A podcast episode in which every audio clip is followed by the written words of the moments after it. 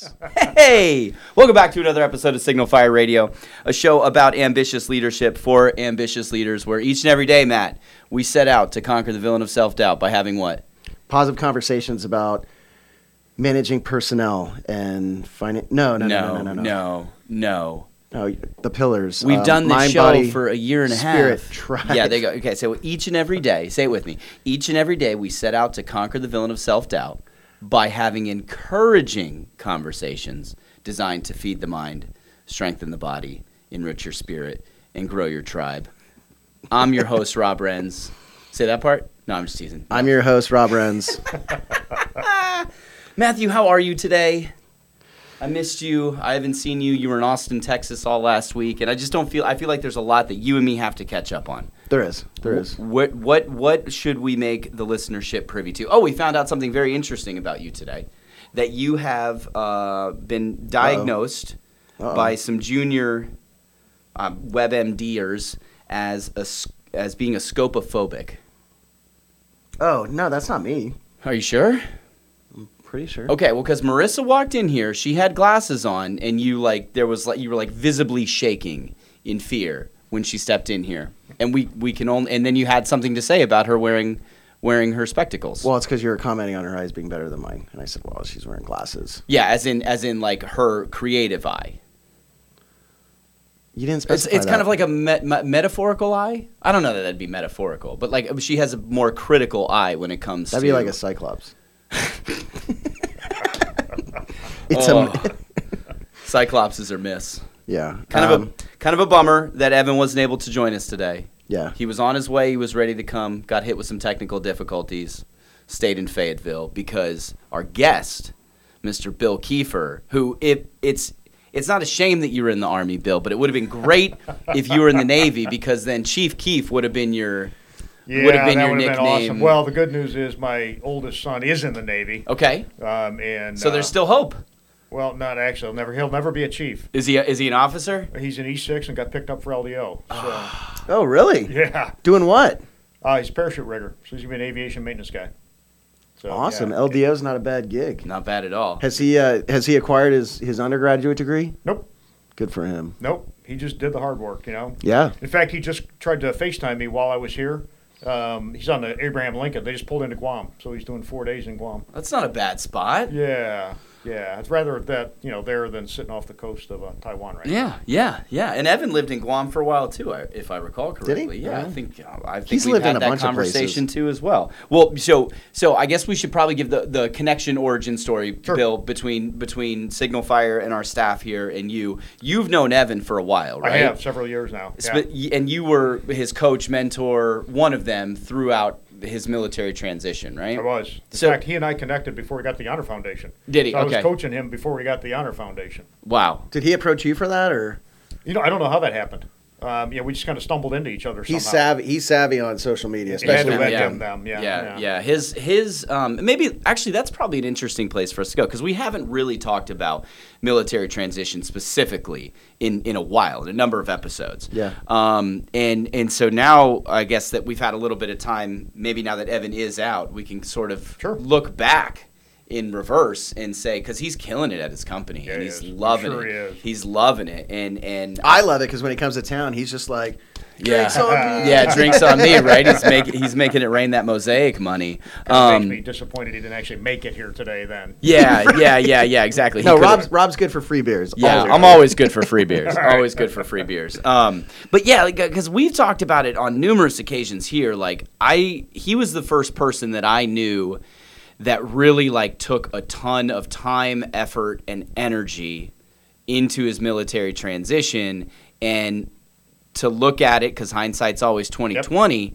He got what he wanted out of it. Yep. He set himself up for success. He didn't have the transition period that a lot of service members go through, which is sometimes filled with uh, stagnation or frustration, all, all, all sorts of different things Right. that can manifest themselves. So, like, maybe maybe tell us that, Bill. Like, give us a little bit about your military career, and then kind of pick us up where you and Evan connected and how you helped influence that journey for him. Yeah, glad to do so. So I was 12 years Army officer. I was a logistics guy, mostly out with light infantry divisions. I did about 12 years, so I was in from 85 to 97. I was with the 7th ID back in the day when they were pretty new out at Fort Ord, California. Um, in during the Panama time and all that. Um, went up to the Fort Drum, 10th Mountain Division, did Hurricane Andrew, and then I did Restore Hope with them. So I got to kick around in Somalia a little bit and decided that's probably Beautiful. the place I need to go back Yeah, to. yeah, yeah. Yeah. One and Uh, done. Yeah, I got a call from Branch one day, and they said, "Hey, you seem to be pretty good at this light, uh, light infantry, low intensity conflict, unconventional warfare, logistics support stuff. We're going to send you to the schoolhouse." And I thought, "Oh, good God, I pissed somebody off, right?" So I went down and I Now, what does that mean? The schoolhouse. The uh, well, it's the Army Logistics Management College at the day. I Okay, think so it's a it Lago. It's like the Lago log school. Yeah. So they brought me down to rewrite, as part of a team, to rewrite and build what was then called the Combined Logistics Officer Advanced Course. So teaching, you know, captains how to be majors kind of thing and how to be logistics professionals at a higher level. Um, while I was there, spent two years there, did pretty well. I was instructor of the year while I was there and did all that kind of good stuff. Um, got selected for 04, and a week later found out I was getting divorced. I had three small kids at the time. The one that's in the Navy now was, you know, seven then. Um, and I had to kind of face a life decision. Do I continue a great career that I loved and I thought I was pretty good at, or do I stick around for my kids? So I made that decision. Got out. They said, "Well, you're resigning on a promotion board, so you owe us another year.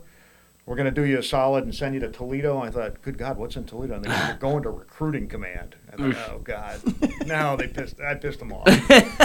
what I didn't realize at the time, though, is it was a great assignment because it connected me to the civilian community and the civilian community that I wanted to work and live in. I didn't appreciate it then. Hindsight being 2020, guess what? It was a great assignment. Mm. So I spent about a year doing that. I got out and went, now what? I had $121 in unpaid leave and a lot of bills and three kids that needed food. Um, and I thought, shit, I don't know how to do this. I have no idea what I want to do. I don't know how to do it. Now, bear in mind, this was 97, so we didn't have LinkedIn. We didn't have Indeed. We didn't have all this great uh, uh, internet capable kind of connectivity. So I was in the yellow pages. I don't know if anybody knows what the yellow Yeah, pages for the, for the kids at home, that's a book. It's a not book, a, it's not a website.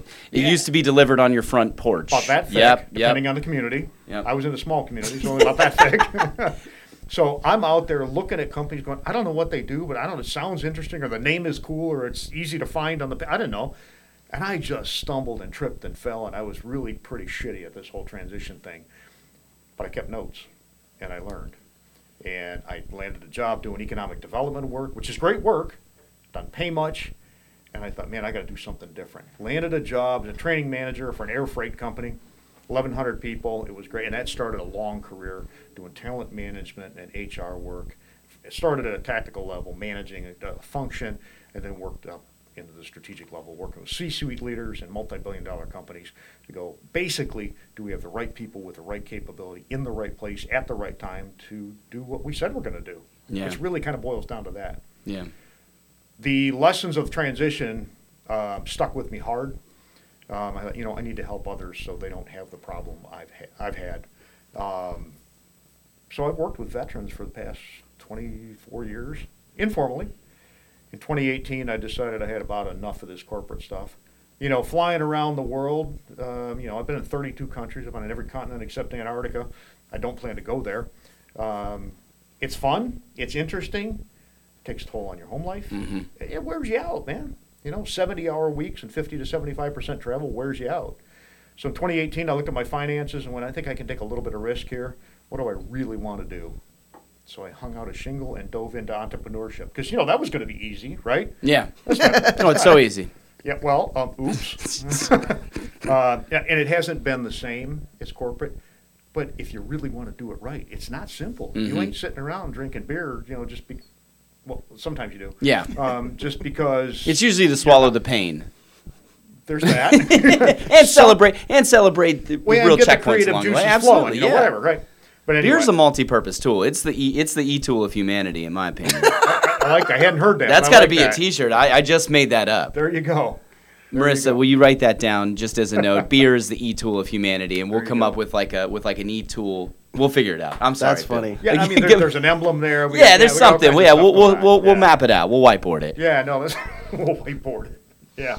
So anyway, um, I started doing that, and uh, I started reaching out to individuals. You know, I've been on LinkedIn. We can talk about the technicalities of networking and all that. Mhm. But I just thought, you know, I've had a staff since I was 22 years old. Now I'm alone.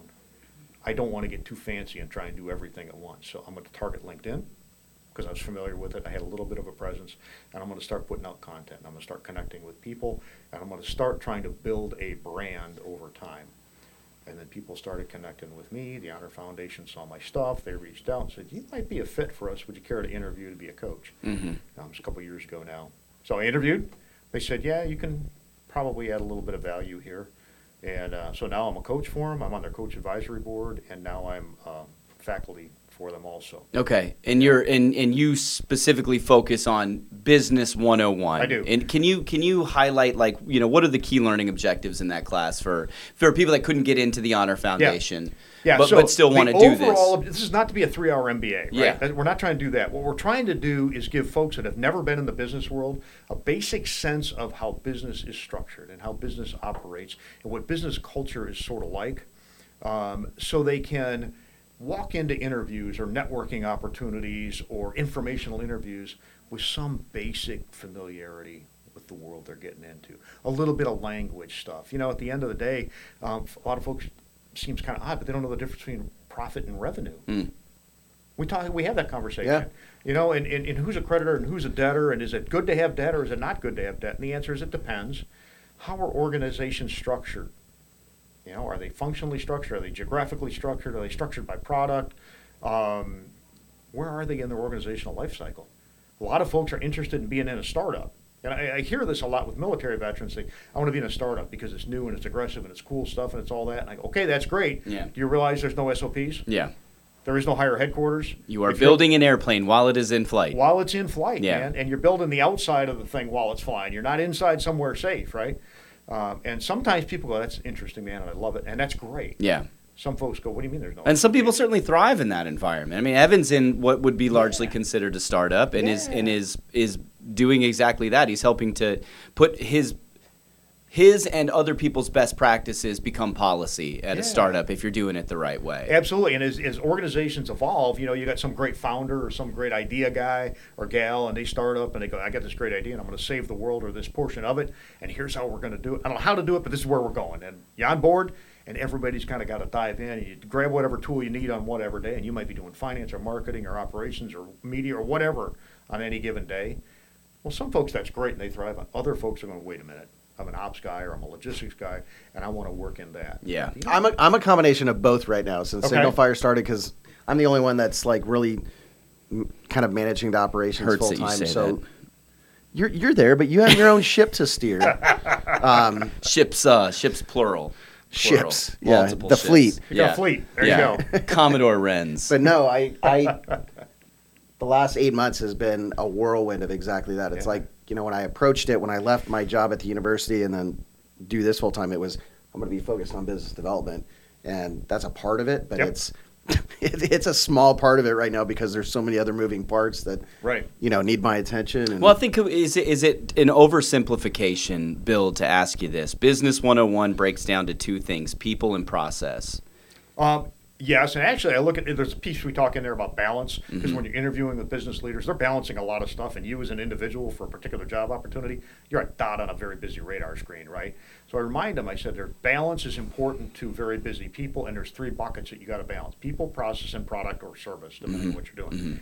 And that's if you can realize as a candidate for a job search, uh, for a job opportunity rather, that that's where that guy or gal's head is, then you can start listening to what they're saying. Mm. Then you can start anticipating where this is going, and you can start preparing your answers. So you're the one who presents yourself best qualified for two things. And it's funny because people don't realize this in transition. And let me ask you guys, I'll put you on the hot seat. Yeah, okay? sure.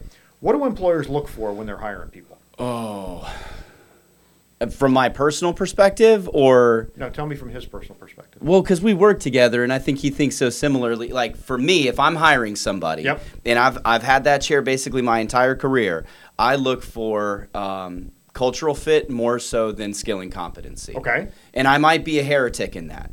I believe that skills can be trained. Um, willpower cannot be. Right. So if somebody comes to me and they're hungry, they uh, are, are a good fit um, with me personally, culturally, Yep, like I said, and with the other members of the team, but they maybe lack some of the skills, I'll take a flyer on that 10 out of 10. and and actually there's we could talk about the the two ladies that are in the room next to us that's proof that you know you we might not measure up exa- like you can't like you can't come in and edit videos for a Marvel Right. cinematic adventure but you want to help and you believe in our vision and our mission Right. and stuff like that and so you're somebody who I would bet on and they've proven us right in in a short amount of time and I think will prove us more right in the future So the answer there is bingo. yeah Okay. Two things that employers look at, and all employers, depending if you're a CEO of a Fortune 500 or a small business like this. One, can you successfully do the work I need done? hmm And two, are you going to be a fit and add value to the team? Technical, technical competency, and cultural fit. That's it. Mhm. Everything else in this transition thing are paths to getting to those two answers. And the person that presents themselves as best qualified and capable in those two areas is the person that's going to get the job. Yeah. Okay? That's how that works. But a lot of folks don't understand that, you Hmm. know? So I try to center everybody when I coach them on that first. At the end of the day, if you don't understand what the employer is looking for, how are you possibly going to land the job well? You might find it, yeah but then so what? What are you going to do with it? Do you do you feel like corporations have a very clear understanding of who they're trying to hire, and more importantly, does the hire, hiring manager know exactly why? Um, I'm painting with a broad brush. it but- varies, and you know yeah. the answer. I'm going to give you a consultant. okay, answer. Well, it okay, depends. yeah, it depends. yeah, right. Yeah, yeah. Now, the answer is generally yes. Reasonably, uh, um, there's a high level of uh, expectation that a hiring manager and the companies know what they need done. Mm-hmm. Might they know how well to articulate that in a document for a job posting or job? Maybe, maybe not. That depends on their skill in that kind of work. The other thing that's important is do they understand what needs to be done today? And are we hiring for today? Mhm. We got immediate stuff in front of us, and you know, I need a rifleman to go shoot something, whatever, Right. right? Or are they hiring for a longer term pipeline of talent or bench strength or whatever, right? So um, the answer is by and large yes, um, but not always perfectly. In the book that I wrote, I say, you know, we usually do our homework when we post a job. The other thing that's interesting is just because a job posting says it's this, it's not like the military. It's this, but you might bring something unique and different to it. Mhm. So just because you don't meet every aspect of it, don't self-select out of the opportunities, right? So you know they're looking. Let's keep it easy. Ten things, and you got seven of them. You go, I don't have the other three, so I'm not going to follow up on it. Bad move, because if you happen to have that job posting that's ten things, and they're pretty sure that's what they want, but they're not really sold on all of it. If you self-select out because you don't meet all ten, you might have something they didn't articulate well, but they need it. Mhm. I don't know how many times, and I've interviewed thousands of people. I don't know how many times I've interviewed somebody going, "Holy crap, I didn't know you knew that or had that experience. I can wiggle this job around a little Yeah. bit, and maybe the job turns into something that fits you, as opposed to you just being the square peg in my square hole." Yeah. You know? Yeah. So how how important is it? Because I know Honor Foundation does it, but again, we have a broader audience than just Honor Foundation, you know, uh, alums uh, and and people that could that could fit in that pathway. Honor Foundation does a great job of personality and and Yeah. assessments, right? Right. Like they do the Clifton Strengths or the Gallup or Yep. DISC, whatever, Right. person analysis, like all of them. Most people don't take the opportunity to do that for themselves as they're getting out of the military and going to find a job. At least I didn't. Did Right. you? Did you do any of that stuff? When No. yeah, uh, you you went said uh, I'm I'm a good Marine. Um, I could be a good cop. I said the first person who would be willing to give me a job, I'll take it. you know, so I knew nothing about myself. I, I didn't Right. know anything about what I was good at. Uh, thank the good Lord uh, for His providence because I I fell into sales. Somebody saw something in me and said, "You've got the personality." For a salesperson, Sure. Um, and they that's why that's probably why I hire on culture more than I do on skill and competency because I didn't know how to sell anything to anybody. Right. Um, and he taught me how to do that. Um, so so what would your recommendation be for people who aren't going to go through one of those programs Mm-hmm. that teaches you about yourself? How can they learn who am I? What makes me tick? What's my passion? What do, what's going to get me out of bed each and every day to fight through the mundane? Yeah. How does somebody do So that? I do individual work. I mean, I only work with the Honor Foundation, right? That's part of what I do. When when I engage with folks individually, I've got a six-step process that I built over the years to work with other folks, but with folk, service members in transition, but civilians too. And the very first step is who are you and what are you bringing to the party? Mm-hmm. If you don't do that self-reflection, and you know whatever the instrument is, you know the why, the Clifton Strengths Career Leader, you know DISC, MB, I don't care what the tools are. Yeah. But if you don't have some idea of who you are and what you're bringing to the party, you don't know what you're offering to anybody, and you can't convince anybody you're going to be the best to do what they need done and fit well. If you don't know who you are, Yeah. you know, think about any TV commercial. I'll just use cars because I love cars, right? If you get a car ad and you know it's going to be either a sport utility or it's going to be a pickup truck, and they're going to advertise different things, right? If it's a sports car, they're not going to worry about off-road capability, right? Mm-hmm. Unless it's mine. Unless it's yours, yeah. Yeah, take Matt's I, I got a Matt's ra- a- I, I like rally cars. Matt's a Subi Oh, dude. okay. Yeah. Take the Lambo out WRX of guy. the dirt, do you? yeah, yeah. okay. I like to think I do. It's really it's really just your new driveway Yeah, is the my only place I driveway is the brap. only place you can brap it. Yeah, but you, you think about that and you go, okay, if you don't know who you are and what you bring to the party, then how do you convince anybody else? The second thing people need to understand is how do they define success? Hmm. Yeah. What's good going to look like? If, here's me, and this is what good looks like to me. Now, that varies by person. You know, everybody's got a definition of success somewhere. They may not have figured it out yet. Um, but if you don't know what success looks like, what are you going to go look for? If you want to go play baseball, you're going to go look at an ice rink. If you if golf is what you're doing, you're going to go to a football field. Maybe cricket's your thing. You're going to go play tennis. So it helps get uh, some clarity about what you're offering the employment community, and it helps get clarity about where you should look inside that employment community to find potential landing spots. So how do you go about doing that? You magically go back to your room and crack open a beer or something else and go, "Hey, what is my why?" Mhm. Uh, Yeah, that, some folks can do that. That's hard to do. You need to engage with somebody else to help draw that out of you.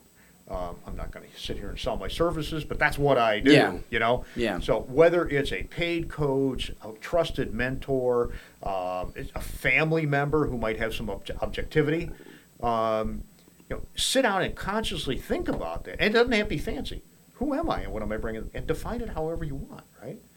And it might be iterative. You know, your first couple times around, you might go, "Well, I have this vision of myself, and um, you know, here's all the good things." You don't think about the bad things, okay? Because sometimes in your job search, part of it is ruling things out.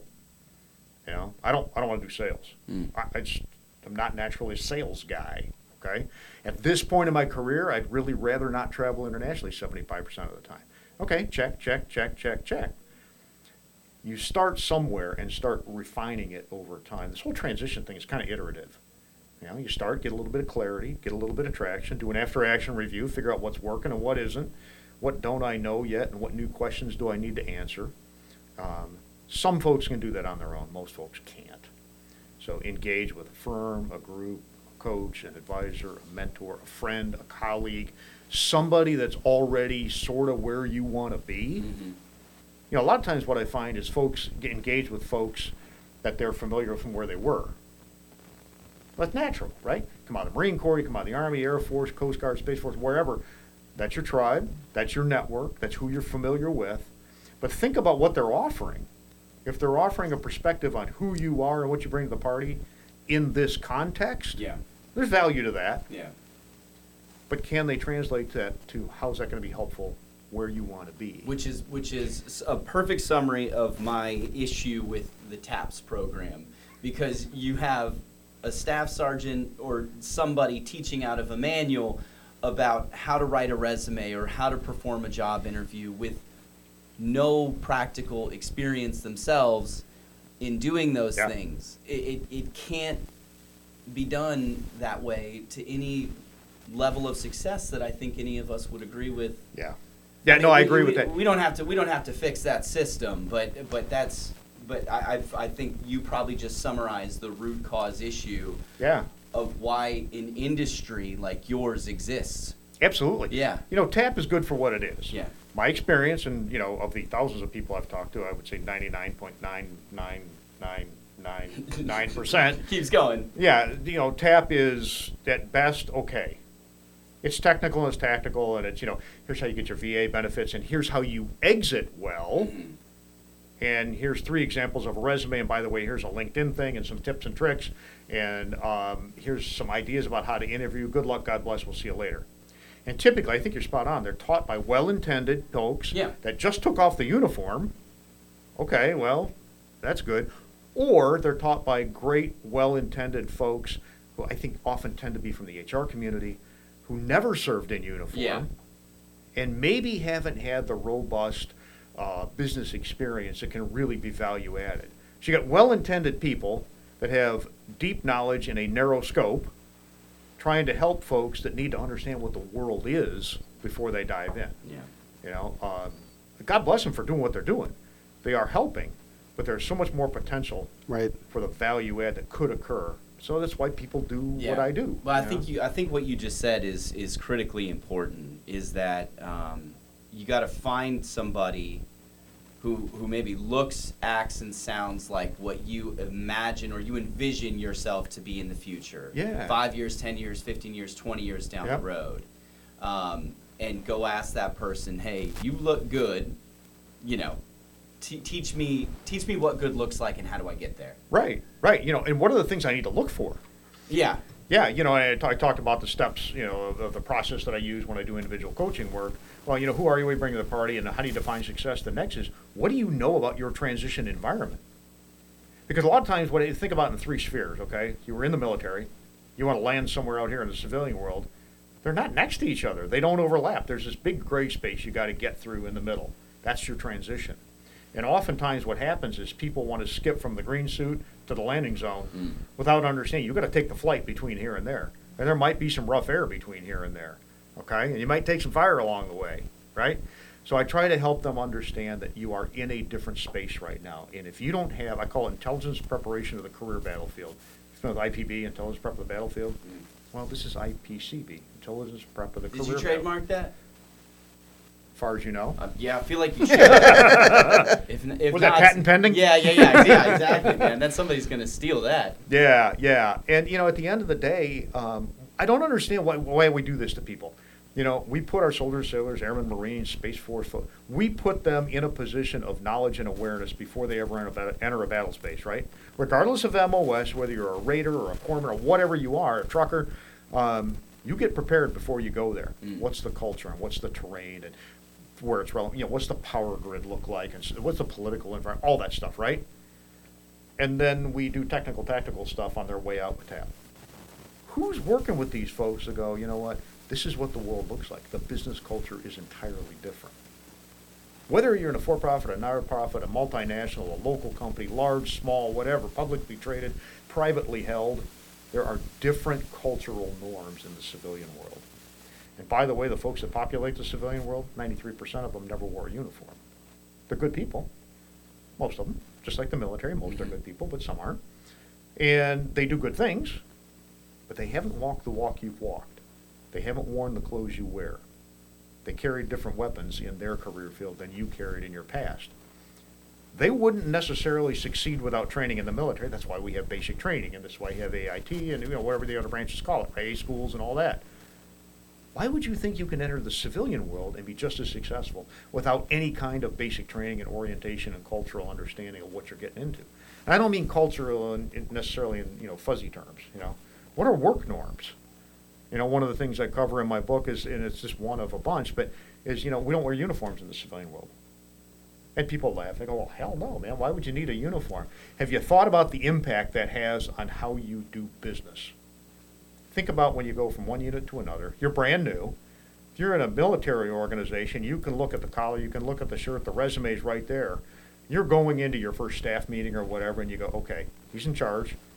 I know he's the log guy. That's the engineer. This is the intel guy. I know what they're going to contribute.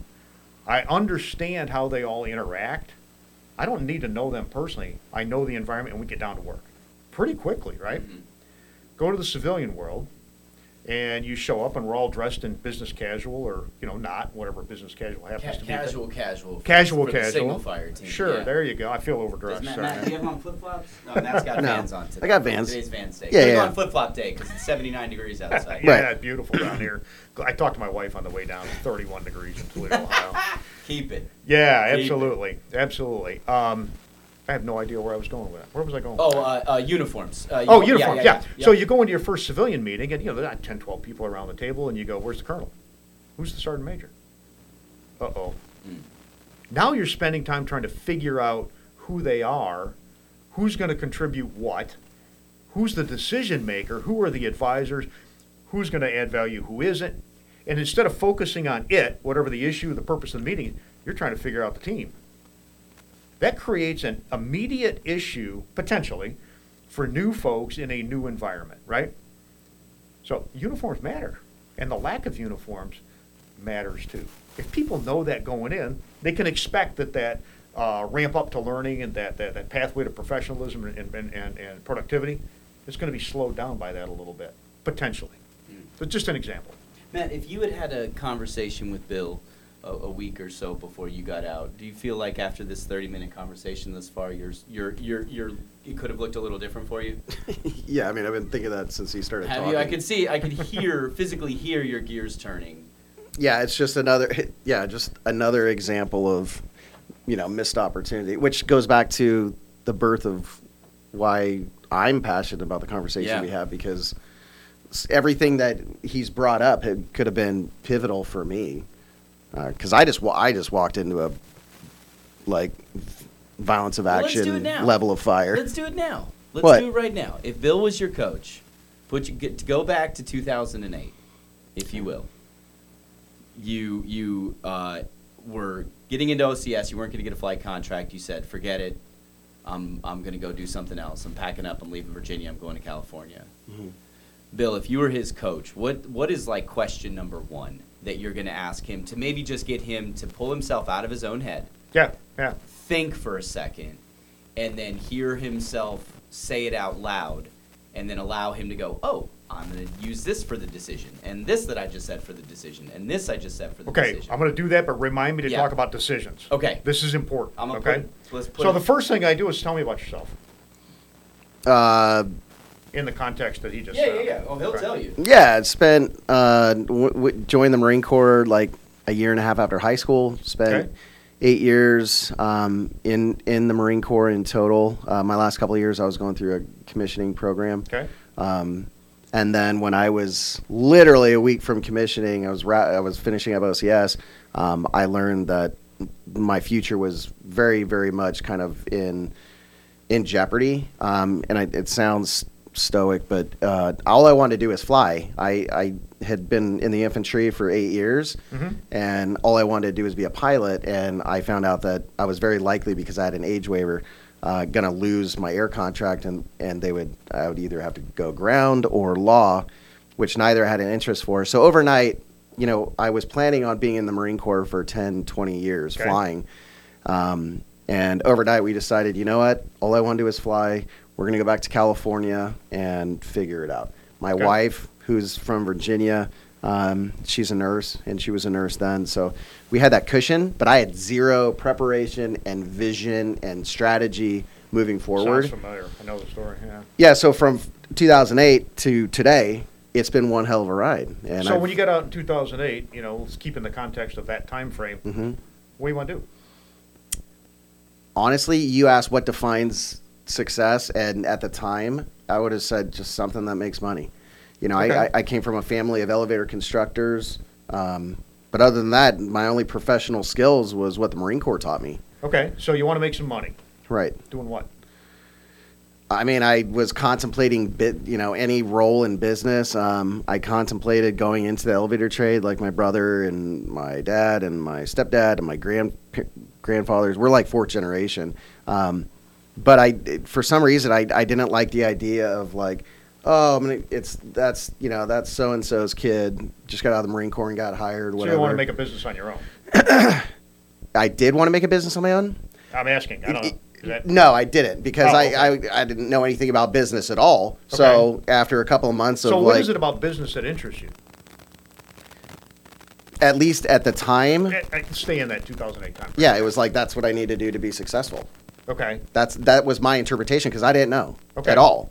Okay. Um, but then, very quickly, as I was getting back into the workforce in Northern California, where I'm from, I, I for some reason I had despised of it for the entire time I was in the Marine Corps. But I was like, maybe I should become a cop. On the West Coast, you, I mean, they get paid really well Yep, yep, as as they should anywhere. Um, And then I talked to a couple of my buddies I was in the Marine Corps with who, who were then cops, and they're like, "Ah, dude, you make a good cop." And and there was not really any thought that went into it. I was like, I know, I know, I know how to tactically function. Okay, so it's 2008. You're getting out. You had a little financial cushion. Not really sure what you want to do, so you decided to become a cop, right? Mhm. Um, how did that resonate with you? I mean, did that, it sounds like you took a job because you needed to do something. Yeah, and it's important to also note that even though my wife is was a nurse at the time, um, you know, my first daughter was born. Yep. So she was not even a year old yet. Yep. Um, and obviously, you know, we were new to the we're well returning to the to the West Coast market, so housing was is a totally different machine even back in 08. Um, but you know, for some reason, law enforcement just resonated with me. There was a huge fear that I got overnight when I left the Marine Corps. And it's like, holy shit, I don't know anything about business. I Yeah. have zero business education. My Yeah. undergrad was in po- political science. Um, so naturally, law enforcement was like, I feel kind of comfortable with that. So you Um, okay if we kind of pull out of the Yeah. interview Yeah. interview thing here? Yeah. So at the end of the day, if people aren't really sure what they want to do, one of the ways you can help clarify where you're going, and what does success look like, and all that, is I, I kind of visualize as a triangle. And this is actually a play off of Jim Collins' work out of the book Good to Great from 20 years ago. Yeah, yeah, yeah. Still, still relevant. Oh, absolutely. Yeah, Great yeah. book. It was intended for organizations, but this kind of bastardization of the concept um, applies to individuals. So if you're looking at what can I do and I just don't know, think about three things and kind of shape it as a triangle. What are you passionate about? What fires you up in the morning without limit? Okay? Not just from a job. What fires you up? What makes you passionate? Go, I, I need to go do something, and that's the kind of something. That's the one leg. Okay? The other leg is what am I good at? Don't worry about context. I'm good at public speaking, making decisions, problem solving, connecting, whatever that is, carpentry, uh, drinking beer, whatever it is, right? And then the third leg of that is how can I make some money? Or said another way, what meets the practicalities of my situation? Some folks get out and they're in a pretty good place. They've got a little cushion. If you've done a career and invested well, maybe you don't really have to work. Maybe you're going to retire, and that's fine. Other folks get out, regardless of rank or tenure, and they got financial issues and they need cash right now. Mm-hmm. That all influences how you're going to define success. And that was an element for for us too, because we dove in very quickly, started building our own house, Yeah. and all of a sudden it's like, oh my gosh, Yeah, I- sometimes you get in over your head faster than like you, you Yeah. things start happening faster than you feel like you decided them to happen. You're like, oh my, I'm caught up in this whirlwind all of a sudden. Oh yeah, circumstance can be sneaky. Yeah, yeah. Yeah. Give me the triangle again. So what what you're passionate, Passionate about? What motivates you? what you're good Passionate at. about Okay. what you're good at. Okay. And then how can you make some money? How can you make some? How can you make? Is there an industry there for this? Is there an industry? Is there a job? Is there a career field? And it doesn't mean you have to join something existing. You've Yeah. created something new here, right? Yeah. You know what? You can make some money at that. Yeah. The other pieces you want to evaluate is how much risk are you comfortable with, and you know what's your timeline. You know, if I, I'm at a different stage of life than you are. You know, my concerns are different than yours. Um, but you can sit down and look at those three, and start to really categorize the stuff that's running through your head, Mm-hmm. and then you can start. And we're going to go back. Yeah, to I was gonna say, I was, thing. I was gonna go, Matt. Are you ready for the perfect segue? Because if you didn't say it, I was gonna say it. Okay. Bring it all full circle. Yeah, so part of what happens here with career uh, transition is people take it as a big emotional thing, right? And I get it. I mean, I, probably more of a mess than I should have been when I got out for a while, and I don't want to go into detail. Do you say a mess? I was a mess. Hell yeah, so Yeah. was Yeah. I. yeah, I was a mess. I don't know anybody who really wasn't. I mean, there's some, There's probably some, but you're gonna hit lows. It, it, Yeah. it doesn't have to be prolonged, but it's Yeah. emotional. You're leaving your absolutely entire is. identity. And you know, one of the things that military members, regardless of service or branch or level, they're good at making decisions. They can assess a situation. They've learned how to make decisions. And career transition comes up, and oftentimes that stuff just leaves their head. If you can approach career transition as a problem solving, a decision making exercise, you can help keep the emotion at bay. You go, okay, what's the problem? What am I trying to solve here? And if you can get clarity on that, you can then go on to what are the facts?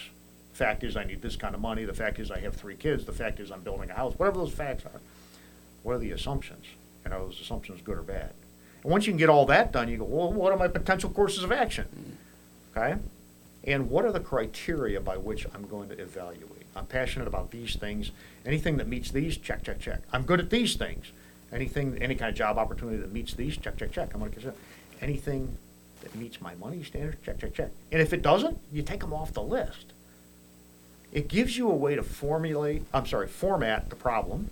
It gives you a mental model to approach it, Mm-hmm. and it starts to build criteria. So you're figuring out what do I include and what do I exclude. So you're not just running around in this gray area of shiny things or shitty things, um, going, I don't know what to do with any of it. Mm. Our military members are great at assessing things and making decisions and solving problems.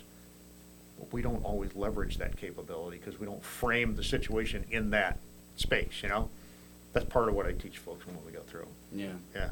Yeah. And that's all. That's all in the book. That's all in the book. And since Yep. you brought it up, I Yep. brought you signed copies of the book. Heck yeah. Oh, There you we've go. Had, we've had uh, three. Thank you, Bill. Bill would be our third published author, author that gave us a gift. I brought one for Evan, Yeah, too. I we'll, thought he we'll make sure there. Evan gets one. Cam- Rob Campbell was the first. Oh, we've had more than that. Scott Schroeder. Schra- yeah, Scott and then- Schroeder. And then I think Bill. Well, at least on military transition. yeah, yeah, yeah. I've read. I, I'd agree. I'm looking forward to Yeah, reading cool. this one too. So let me tell you the story on, on, on the book here, Yeah, quick, okay? So um, I've been wanting to write a book for years. Didn't know what about. Um, I did a TED talk in 2017. Okay. A TEDx about uh, uh, Is that, investing is in that the a cool experience? Yeah, it is. Is it okay? Yeah, it is. I want to do one. I don't It's know why in I want to do Well, one. You'd be great. Yeah. Both of you guys would be good. We could do Ted's talk. TED's talk. Yeah, uh, some big Why, adventure. why, did- Anyway, why is it all named after the same man? I don't know. He's a big guy, you know. that- um, but I, I did all that, and I thought, you know, that was cool, and I wanted to write a different book. Well, COVID came around, and you know, I was out and about, and I was meeting people and traveling here, and, and guess what? That all stopped. So I'm sitting in my home office, which is I don't know about this big, and I'm looking around with all these post-it notes with ideas. Wasn't quite a beautiful mind. Remember that? Mhm, It wasn't yep. quite that bad, but um, I looked at the notes and I said, you know what? I'm not going anywhere. I wonder if I can do something with these notes. I started to put it together and all that stuff. So the book is a product of all those notes. Um, it's five sections. Starts off, and the real the real issue here, or the real focus here, is trying to shed some light on what the employers are looking for, which nobody talks about. yeah. You know, it's, it's all how do I get ready, and you know, what about me? And well, guess what? What are the employers? I Yeah. spent 22 years on the employer side of the desk, either directly, or you know, have teams that worked uh, for me that I was fortunate enough to lead. That we're the people. You, we were that guy. Yeah. You had to get through us Yeah. to get the job. So I took all these notes and I said, okay, look, first you got to understand general business culture. Then you got, or the business environment. Then you got to understand culture. You got to understand the transition environment. You got to understand a little bit about networking because that's how the jobs get found. And then at the end, I said, here's some process stuff: talent acquisition, inter- recruiting, and interviewing. So I organized all these 151 insights, and I got graphics and stories and all that stuff that I built. Which I'm not a graphic designer, but I had some good folks take my scratches and make good things out of them. Can you turn this into something useful? Exactly. Oh, you should have seen the example of a cover. I had a great cover. I took it to the, I call them my publishing partners. I self-published, but I had smart people help me. They looked at it and they go, "That's cute. We're not using it." Yeah, yeah, yeah. and they came up with this thing. But at the end of the day, um, nobody talks about what the employers are looking for. Well, that just made no sense to me. If the employers have the jobs, maybe somebody ought to be sharing what employers want. So I've given a real practical. Some some of these things are really short. One of them, I don't remember which number is. You know, uh, you may think you're perfect for the job, but if the boss wants his nephew, guess who gets the job? Mhm. Well, the whole commentary on that is enough said. So the idea is to be a hip pocket guide of short, meaningful little things to help people go, I, I don't know, let's look at something. Right. So anyway, um, that's pretty well received. I think that's a I think that's a great perspective to take because everything I I have seen, you're right. It's it's um, at least the overwhelming majority is about preparing the person Right. to walk into a job interview or one to get to get noticed uh, via resume, um, and then two to be prepared to go sell yourself to the to the employer. But the employer is the decision maker, and and I think maybe just to bring it back to something that you said earlier, because the third you mentioned there was network hmm you can get a job without a network. You get a better job or the best job for you with a good network. Well, you're more likely to find a More likely Yeah. to. I mean, opportunities come to you. People think of you. Like yesterday, I was with one of my customers, and she was like, "I've got." She's, you know, she's stressed out. I can see it. She's like, "I'm. I, I need to hire somebody to do." Um, like she rattled off five different things Right, right. and and I was like, well, you know, I got a big network of military spouses. You want me to put something out there for you? for for you because her husband is an Os- or her boyfriend, excuse me, is an Osprey pilot. He's currently deployed, and so like when when people in the military community have a problem, their problems become Yep. my problems Yep. as they do with all of us there. So I'm like, yeah, I'm gonna help you find a person. Yeah. Um, and and I, I sent out a couple of quick messages, and one of the person that I thought of is a up. It's a step up for them Mhm. in pay, in uh, lifestyle, you know, Yep. work life balance, um, in in uh, technical things that, that Right, she right, wants to do. I wouldn't have known about that person if that person hadn't networked with me. Yeah, yeah, no. I want So- to go back to something. You know, a good friend of mine runs the uh, North American operations for Challenger Great Christmas.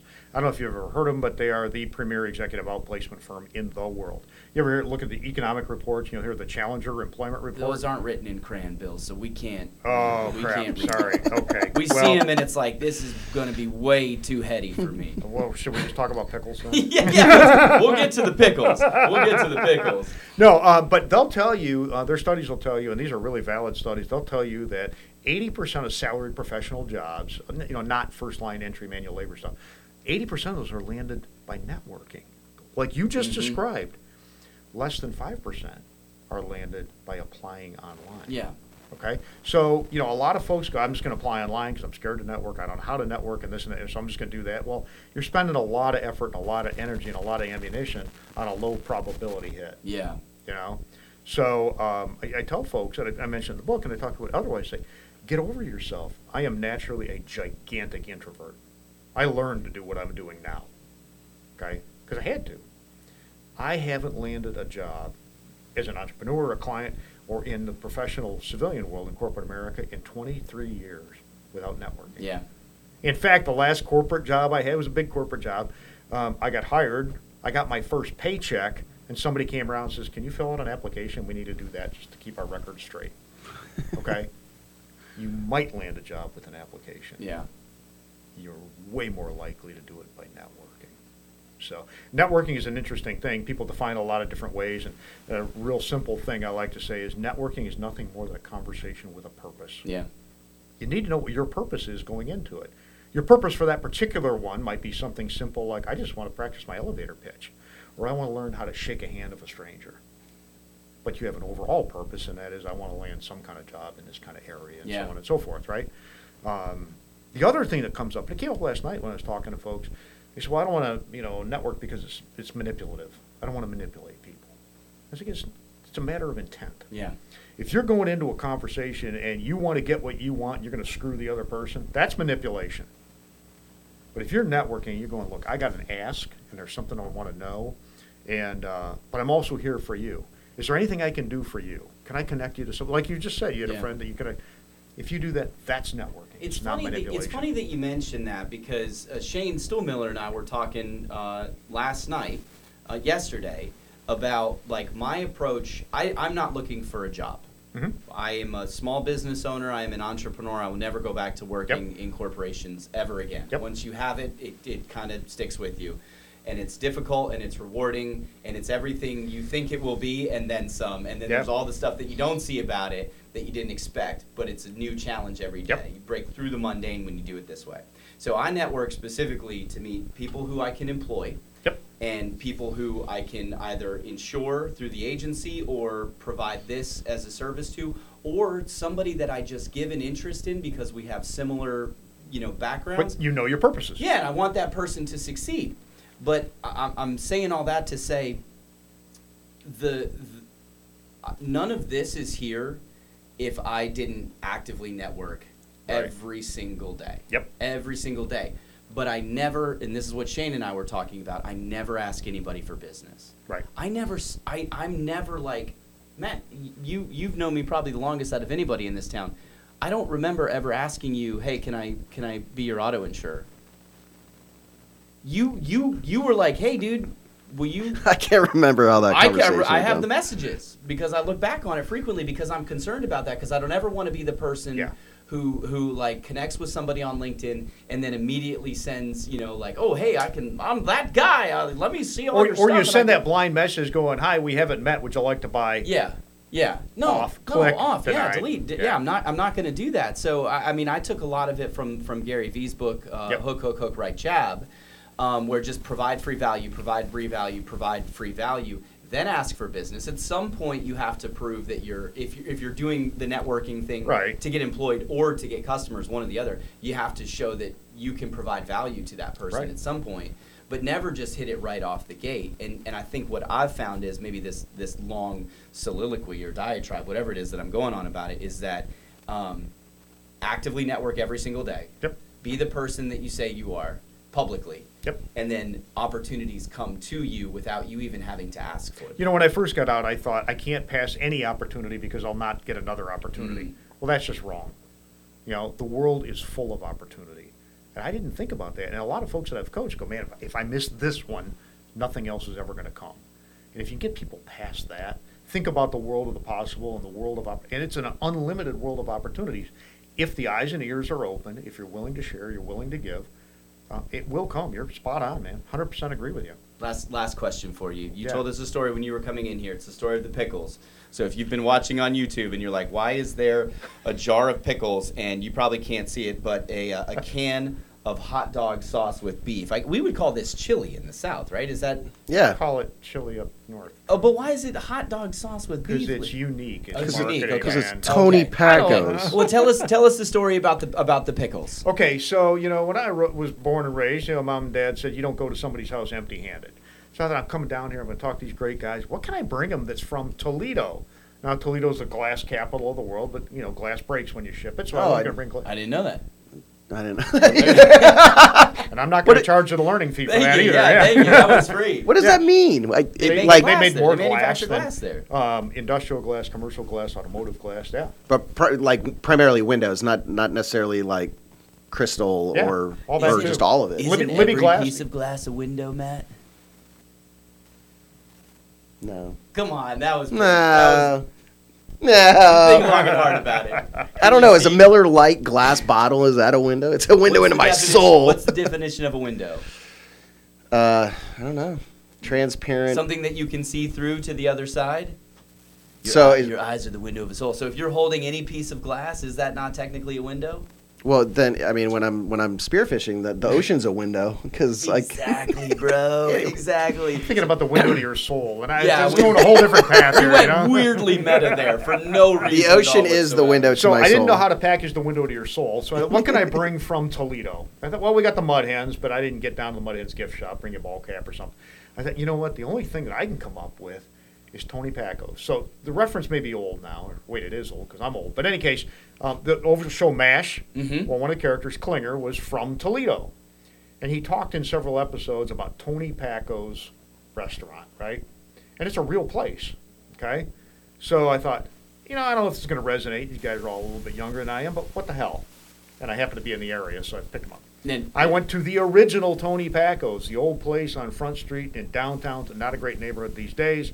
I went to their gift shop and I brought you some pickles and chili. knowing knowing sauce. knowing that you didn't just grab it out of the grocery store means so much more to me that you took you actually took the time to go and get it from the original. I, That- I did, and I don't want to that. sound um, like this is all altruistic. yeah I had a hot dog and a beer while I was there. perfect. Too, so, you know, yeah, everybody something wins. for you, something for me, And it's- something it's for a Tony all around. Packo's. You got a little go. bit of your money and a little bit more, and and plus now he's uh, a sponsor of this episode of of Signal Fire Thank you, Tony. This, yeah, Tony Packo. Thank you. This one's brought to you by Tony Packo's Invoice Pickles sent. and Peppers. That's hard to say. Say Tony Packo's Pickles and Peppers. Tony Packo's pickles and peppers. Yeah. Well, there you go. Now I'm gonna stop doing ow now brown cow to start the show. Tony Packo's pickles Tony and peppers. Packo's Pickles and Peppers. Hey, I got one more thing for Yeah, you before yeah. you go. Okay, so you know the tradition of the challenge coin. So I brought each of you a challenge coin. Oh, this is a proprietary. That's that's wow. mine. Yeah, it's not just general. And there's a story about that challenge coin. Well, Thank his you, son's in Bill. the Navy. He's in Guam right Yep. now in the Abraham Lincoln, and he was deployed on the Lincoln when they were off in the Persian Gulf. You know, for ten months, the longest float of an aircraft carrier at the time. And uh, I got a message from him and said, "Hey, Dad, you're going to get a package." I said, "Okay, great, thanks." And he, while he was at sea, he went to my website, found the design, found the words, contacted a coin maker, had a hundred of them made up and sent to me. So uh, that's from my son in the Navy. That's awesome. Representing. That's So, awesome, Bill. Thank Yeah. you so very much, man. And thank you for coming to be a guest. I know it's been a busy week for you. Yep. We just so happen that you were going to be in town for the Honor Foundation, so we made this happen, and, and we're truly thankful. Um, if anybody wants to get in touch with you, they want to solicit you for your consulting services or just Yep. connect with you generally, what's the best way to Yeah, get in touch with you? I'm on LinkedIn almost 24/7. William uh, E. Bill Kiefer. Um, I've got a website www.kiefer-associates.com, or if you want to email, it's bill at kiefer-associates.com. I check it all the time. Maybe maybe the third generation of Kiefer men or women would be Chief Keef. So we'll check in. We'll see what happens. We'll check in when one of your kids has a kid that joins the military. We'll see how that goes. Yeah. Maybe just kind of guide them that way, like enlisted Navy. It's the way to go. Yeah, Maybe go yeah. green side. They could be Chief Master or what am I? Command Master Chief Keef. that would be pretty cool too. That, that would be pretty That'd cool. be super. I'm pretty cool. sure jo- or, uh, Jody is the only at this point. I mean, his his son's There will getting be a other commission, Command Master so. Chiefs. I know, I know, but there will be other Command Master Chiefs after Jody Fletcher. Yeah. But are there? Yeah, I don't know. Not, I don't know. Yeah, Uh, five kids. Three of them are in service. Okay. Uh, Nathan's in.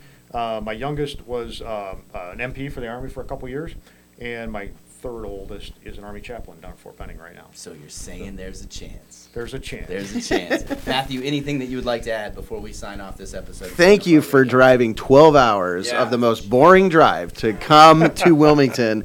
Um, I, I, I mean, I'm grateful. I told you when I met you an hour ago that Evan speaks extremely highly of you.